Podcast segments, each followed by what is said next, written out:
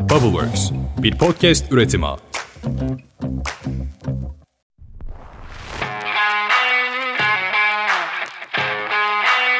Herkese selamlar. Büyük ölçekli kurumlara kurum içi girişimcilik ve inovasyon süreçlerinde rehberlik yapan Goin'in ürettiği sesli içeriklerle yine inovasyon ekosistemine ilham vermek amacıyla yenilikleri, trendleri ve farklı metotları anlattığı podcast kanalı Good Innovation'a hoş geldin.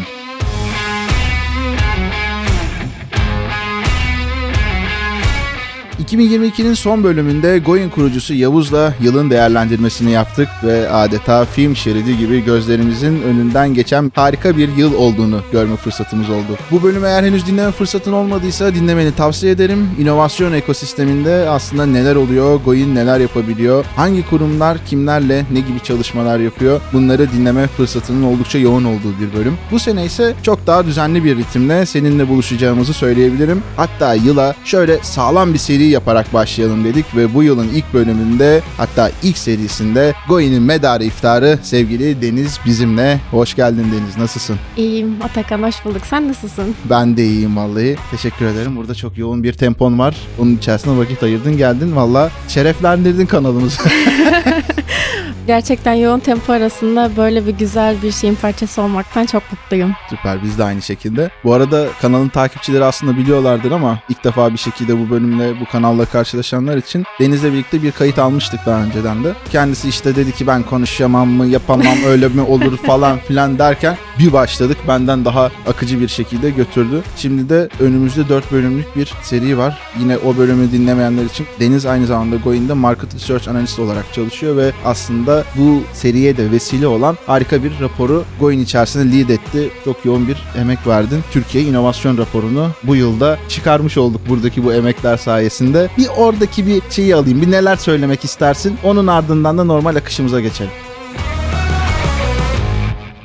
Şöyle, hani Goin'de ben yaklaşık bir buçuk iki yıldır buradayım ve pazar araştırmalarından sorumluyum. Çeşitli sektör raporlarında görev alıyorum. Özellikle geçen sene başladığımız ve bu sene de devam ettirdiğimiz bir büyük inovasyon raporumuz var. Hı hı. Şu anda onlarla ilgileniyoruz. Ayrıca tekrardan sektör raporlarımız devam edecek. Seneye tekrar farklı bir açıdan yeni inovasyon raporumuzu da yayınlamış olacağız. Süper. Şimdi önümüzde dört bölümlük bir seri var. Serinin ilk bölümünde bu Türkiye İnovasyon Raporu'nun aslında biraz böyle bir detaylarını konuşmak istiyoruz ama ona girmeden önce de burada şunu merak ediyoruz. Bu raporu okuyan pek çok kişi de aslında bu sorularla bize geliyor. Goin'in bu raporu yazmaktaki amacı nedir? Ya bildiğimiz gibi yeni inovasyon faaliyetlerinin önemi çok fazla giderek artıyor ve firmalar yaptıkları inovasyon faaliyetleriyle rakiplerinden farklılık yaratmak istiyorlar ve böylece pazardaki tüm ihtiyaç ve analizleri, aslında problemleri ortaya çıkarmaya çalışıyorlar ve bu şekilde de sürdürülebilir bir şekilde geleceği öngörerek değer yaratıyorlar. Ve burada bizim de amacımız aslında bu raporu çıkartırken Türkiye'deki kurumların, girişimlerin inovasyon faaliyetlerini nasıl ele aldıklarını daha detaylıca bir şekilde incelemek ve ekosisteme fayda sağlamak. Süper. Zaten Goin'in genel vizyonunda bu var. Yani inovasyonun kaynağı olmak, işte o kaynağı oluştururken bir yandan da bu ekosisteme fayda sağlamak ve orada bazı perspektiflerin daha geniş bir yapıya oturmasını sağlamak gibi nihai böyle amaçlarımız var. Rapora geçecek olursak şimdi burada raporun amacı nedir, kapsamı nedir, içeride harika bir tasarım var, bunun hikayesi nedir, o bize neler anlatıyor? Baştan şöyle başlayayım. Hani amacından ve kapsamından birazcık bahsetmek istiyorum. Yani dediğim gibi biz aslında ekosisteme fayda sağlamak istiyoruz ve bu yüzden de daha detaylı bir bilgilendirme yapmak amacıyla biz bu rapora başladık. Rapor aslında geçen senenin Goin İnovasyon ve Girişimcilik Raporu iki bin yirmi birin devamı niteliğinde. İşte bu raporumuzda da, şu anki raporumuzda da yapılan çalışmada inovasyon trendleri, değişen teknolojiler ve üç nokta sıfır, metaverse, kurumlar ve girişimler arasındaki işbirlikleri ve future of work konularına değindik. Bununla birlikte dünyanın ve Türkiye'nin genel durumunu ele aldık ve ekstra olarak da iki bin yirmi iki Küresel İnovasyon Endeksine yer verdik. Ayrıca Türkiye'deki şirketlerin inovasyon faaliyetlerinin vaka çalışması olarak derinlemesine inceledik. Ek olarak da üniversitede okuyan lisans öğrencilerinin iş yeri beklentilerine yönelik bir anket çalışmasıyla da destekledik. Tabii hem bu vakaları hem yazdığımız literatür çalışmalarını da kendi içimizde oluşturduğumuz podcastlerle ve vakalar ve blog yazılarıyla da destekledik. istedik. Şimdi sen bunu hemen böyle hızlıca anlattın birkaç saniyede de. Evet. Ne kadar sürdü bunlar? Bunlar yaklaşık yani geçen sene Nisan ayında başladık. Yani hesaplarsak bayağı bir sekiz dokuz aylık bir süreçti. Aynen. Öyle söyleyebilirim. Bir insan hayata gelen bir süre evet. aslında olarak nitelendirebiliriz. Süper. Tasarım konusuna da şöyle değineyim. Bizim çalışma arkadaşımız Nisa çok başarılı bir tasarım ortaya çıkardı. Kendisine buradan ayrıca teşekkür ediyorum. Teşekkürler Nisa. Aynen. Şimdi burada Nisa'nın yapmış olduğu bir araştırma vardı hani kapak tasarımlarıyla ilgili. Önümüzdeki trendler neler diye. iki bin yirmi üç trendlerini inceledi kapak tasarımında ve imkansız geometriler kullandı. Bu imkansız geometrileri ortaya çıkartırken de yapay zeka görselleştirmesiyle üretti bunları. Şimdi bir yandan da tabii yine bunları böyle anlatıyoruz işte bunların farklı farklı böyle çok uzun süren emekleri var. Uzun bir süreden bahsediyoruz yine ama şunu da konuşmak bence oldukça önemli. Raporun içerisinde oldukça önemli bir sistematik var. İşte yoğun emekli bir süreç var. Biraz burada kullandığım metodolojilerden, oradaki sistemlerden, nasıl bir yapıyla bu rapor hazırlandı, o teknik taraftan da bahsedersen süper olur. Tabii ki de raporumuz aslında dediğim gibi Nisan ayından itibaren başladık ve sekiz dokuz ay sürdü bu süreç. Ama bizim en başında rapora başlamadan önce çok ciddi bir planlama yapıyoruz. Ya çünkü bizim için raporu oluşturmak plan demek. Yani plan üzerinden gittiğimizde her şey tıkır tıkır gidiyor. Tabii ki de hani süreç içerisinde karşılaştığımız durumlar olabiliyor. Hı hı. Aksaklıklar olabiliyor. Ama plana sadık kaldığımız sürece bir şekilde devam ediyoruz. Mesela bu planlamada neler oluyor? Rapor konusu ne olacak? Bu rapor konusunun ekstradan alt başlıkları neler? Ne zaman literatür taraması yapılacak? Ana kütlemiz ne olacak? Örneklememiz ne olacak? Gözlem birimimiz ne olacak? Veya ekstradan hangi kaynaklardan biz yararlanacağız? Ne zaman bu verileri toplayacağız ve bunları analiz edip sonuçlarını yazılacak? Ve de rapor tasarımına ne zaman gidecek gibi bir planlama akışı çıkartıyoruz biz. Ve planlama yapıldıktan sonra da bu plan çerçevesinde ilk aşama olarak da konuyu belirliyoruz. Çünkü konu da her şey. Yani biz bir şeyi araştırmasını yaparken hangi konuda araştırma yapmamız gerektiğini belirlememiz gerekiyor. Daha sonra ana konumuzu belirledikten sonra alt kırımlara ayırmaya başlıyoruz. Tabii bu süreçte bir sürü toplantılar yaptık. Hangi konuları ele alalım, nasıl bir süreçle ilerleyelim şeklinde. Bundan sonra da e, literatür taramalarına başlıyoruz. Aslında bu literatür taraması dediğimiz şey ikinci veri kaynağı yani ikinci araştırma olarak da adlandırabiliriz biz bunu. Burada her konu bazında ayrı ayrı incelemelerde bulunuyoruz. Önceden dünyaca ünlü kurumlar tarafından hazırlanmış raporları inceliyoruz. Devletlerin sunduğu raporlara bakıyoruz. Makaleleri, blogları tarıyoruz. Bunlarla birlikte konu özelinde harmanlıyoruz. Burada en önemlisi de verilerin doğruluğu. Yani burada kesinlikle verinin doğru olduğunu, kaynağın doğru olduğunu bilmemiz gerekiyor. Bunu kontrol ediyoruz. Veri toplamamız gerekiyor veya ya da biz gerçekten hani gidip bir içgörü, bir anket çalışması yapacaksak bu bizim için bir birincil araştırma. araştırma, birincil veri kaynağı anlamına geliyor. Ve burada da verileri nasıl toplayacağımızı kesinleştirmeye çalışıyoruz. Yani nitel bir veri mi olacak? Yani nitel veri dediğimiz şey içgörülerden bahsediyoruz. Sözel olarak ele aldığımız veriler. Yoksa nicel bir veri mi olacak? Yani bu sayısal olarak ifade ettiğimiz veriler bizim. Bu çalışmaları yaparken de hangi tekniklerden yararlanacağımıza karar veriyoruz. Örnek veriyorum vaka çalışmaları bizim nitel verilerle çalıştığımız bir sistemdi. Burada görüşmeler yani teknik olarak görüşmeler kullandık. Nicel veri olarak da anket tekniğini kullandık. Bundan sonra da verileri toplama aşamasına geçiyoruz ve bu aşama şöyle söyleyeyim en uzun ve zahmetli olan kısım. Yani bu zamana kadar olan literatür taramaları onları derleyip toplamak daha kısa. Yani bir buçuk iki aylık süren bir süreç ama verileri... Kısa süreye bak.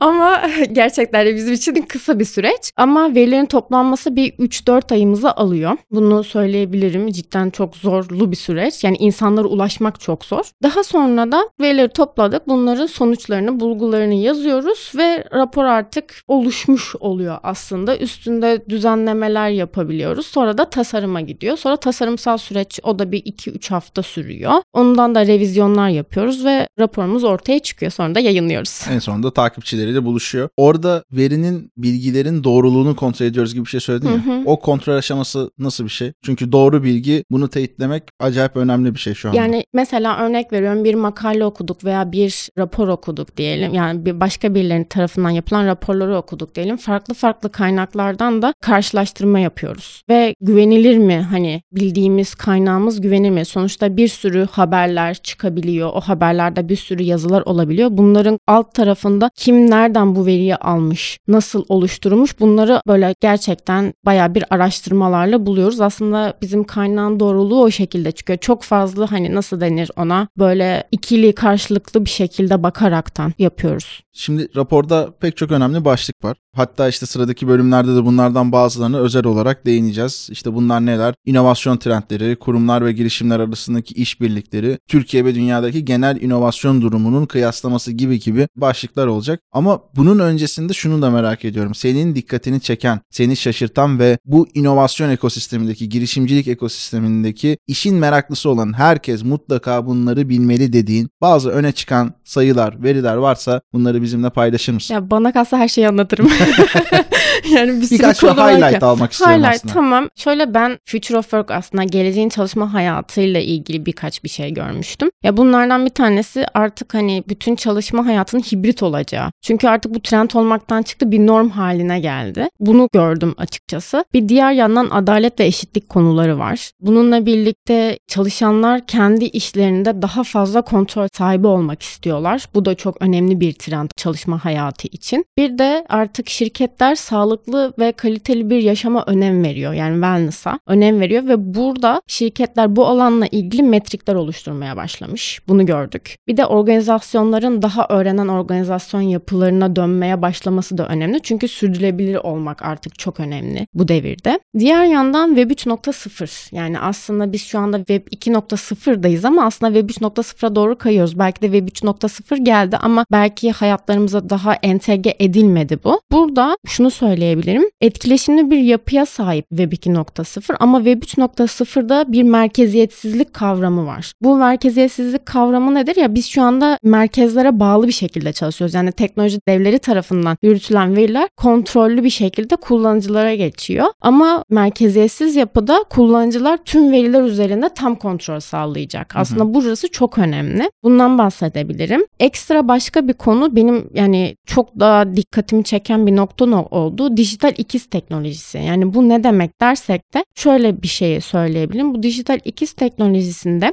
fiziksel bir nesnenin veya işlemin dijital karşılığı olarak hizmet edecek bu teknoloji. Yani nasıl yani dersek, bir tane Rotterdam'da bir liman şirketi limanının dijital ikizini yaratarak aslında oradaki operasyonel süreçlerini dijital bir şekilde orada bir deneyimliyor. Ondan sonra asıl fiziksel olarak kendi operasyonlarında kullanıyorlar ve kullanacaklar. Böyle bir şey var. Bu çok önemli bir nokta. Bunlar vardı açıkçası. Bir de anket sonuçlarından bahsedeceğim. Şimdi ben size önce bahsetmiştim. Yani üniversite Üniversite okuyan öğrencilerle bir anket çalışması yaptık ve doksan yedi kişiye ulaştık burada. doksan yedi öğrenciyle çalıştık. Burada ankete katılan öğrencilerin büyük bir kısmı takım bazlı işletme istiyor. Yani öğrencilerin büyük bir kısmı takım bazlı işletme yapısını tercih ettiklerini söylediler, belirttiler. Ama kadın öğrenciler yatay yapıdaki işletme yapısını erkeklere göre daha fazla tercih ediyorlarmış. Diğer yandan öğrencilerin çalışmak istedikleri şirketlerde olmazsa olmaz olarak baktıkları nokta, şirket içerisinde fikirlerin açıkça beyan edilebilmesi ve fikirlerin tartışılabileceği bir ortamın olması.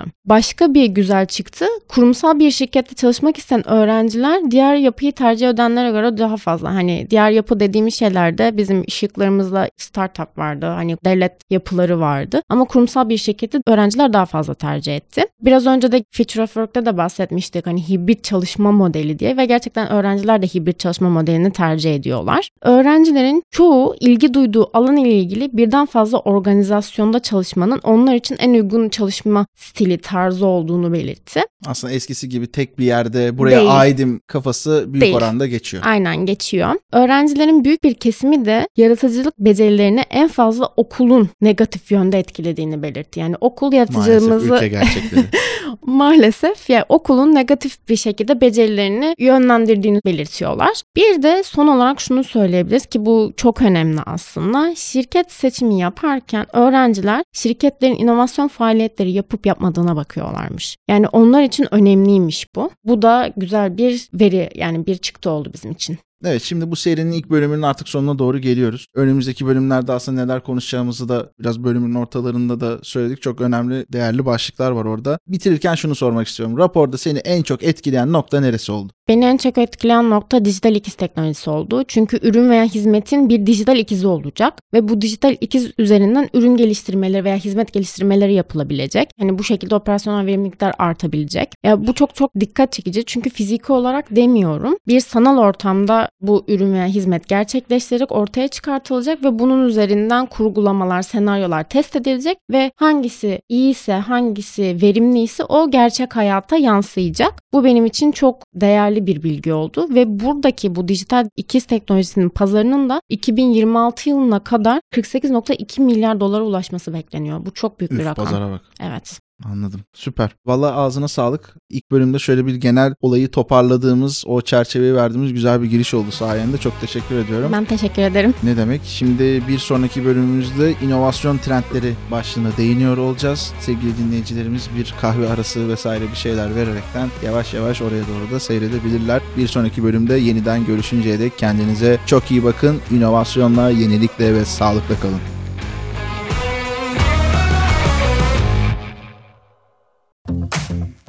Bubbleworks, bir podcast üretimi.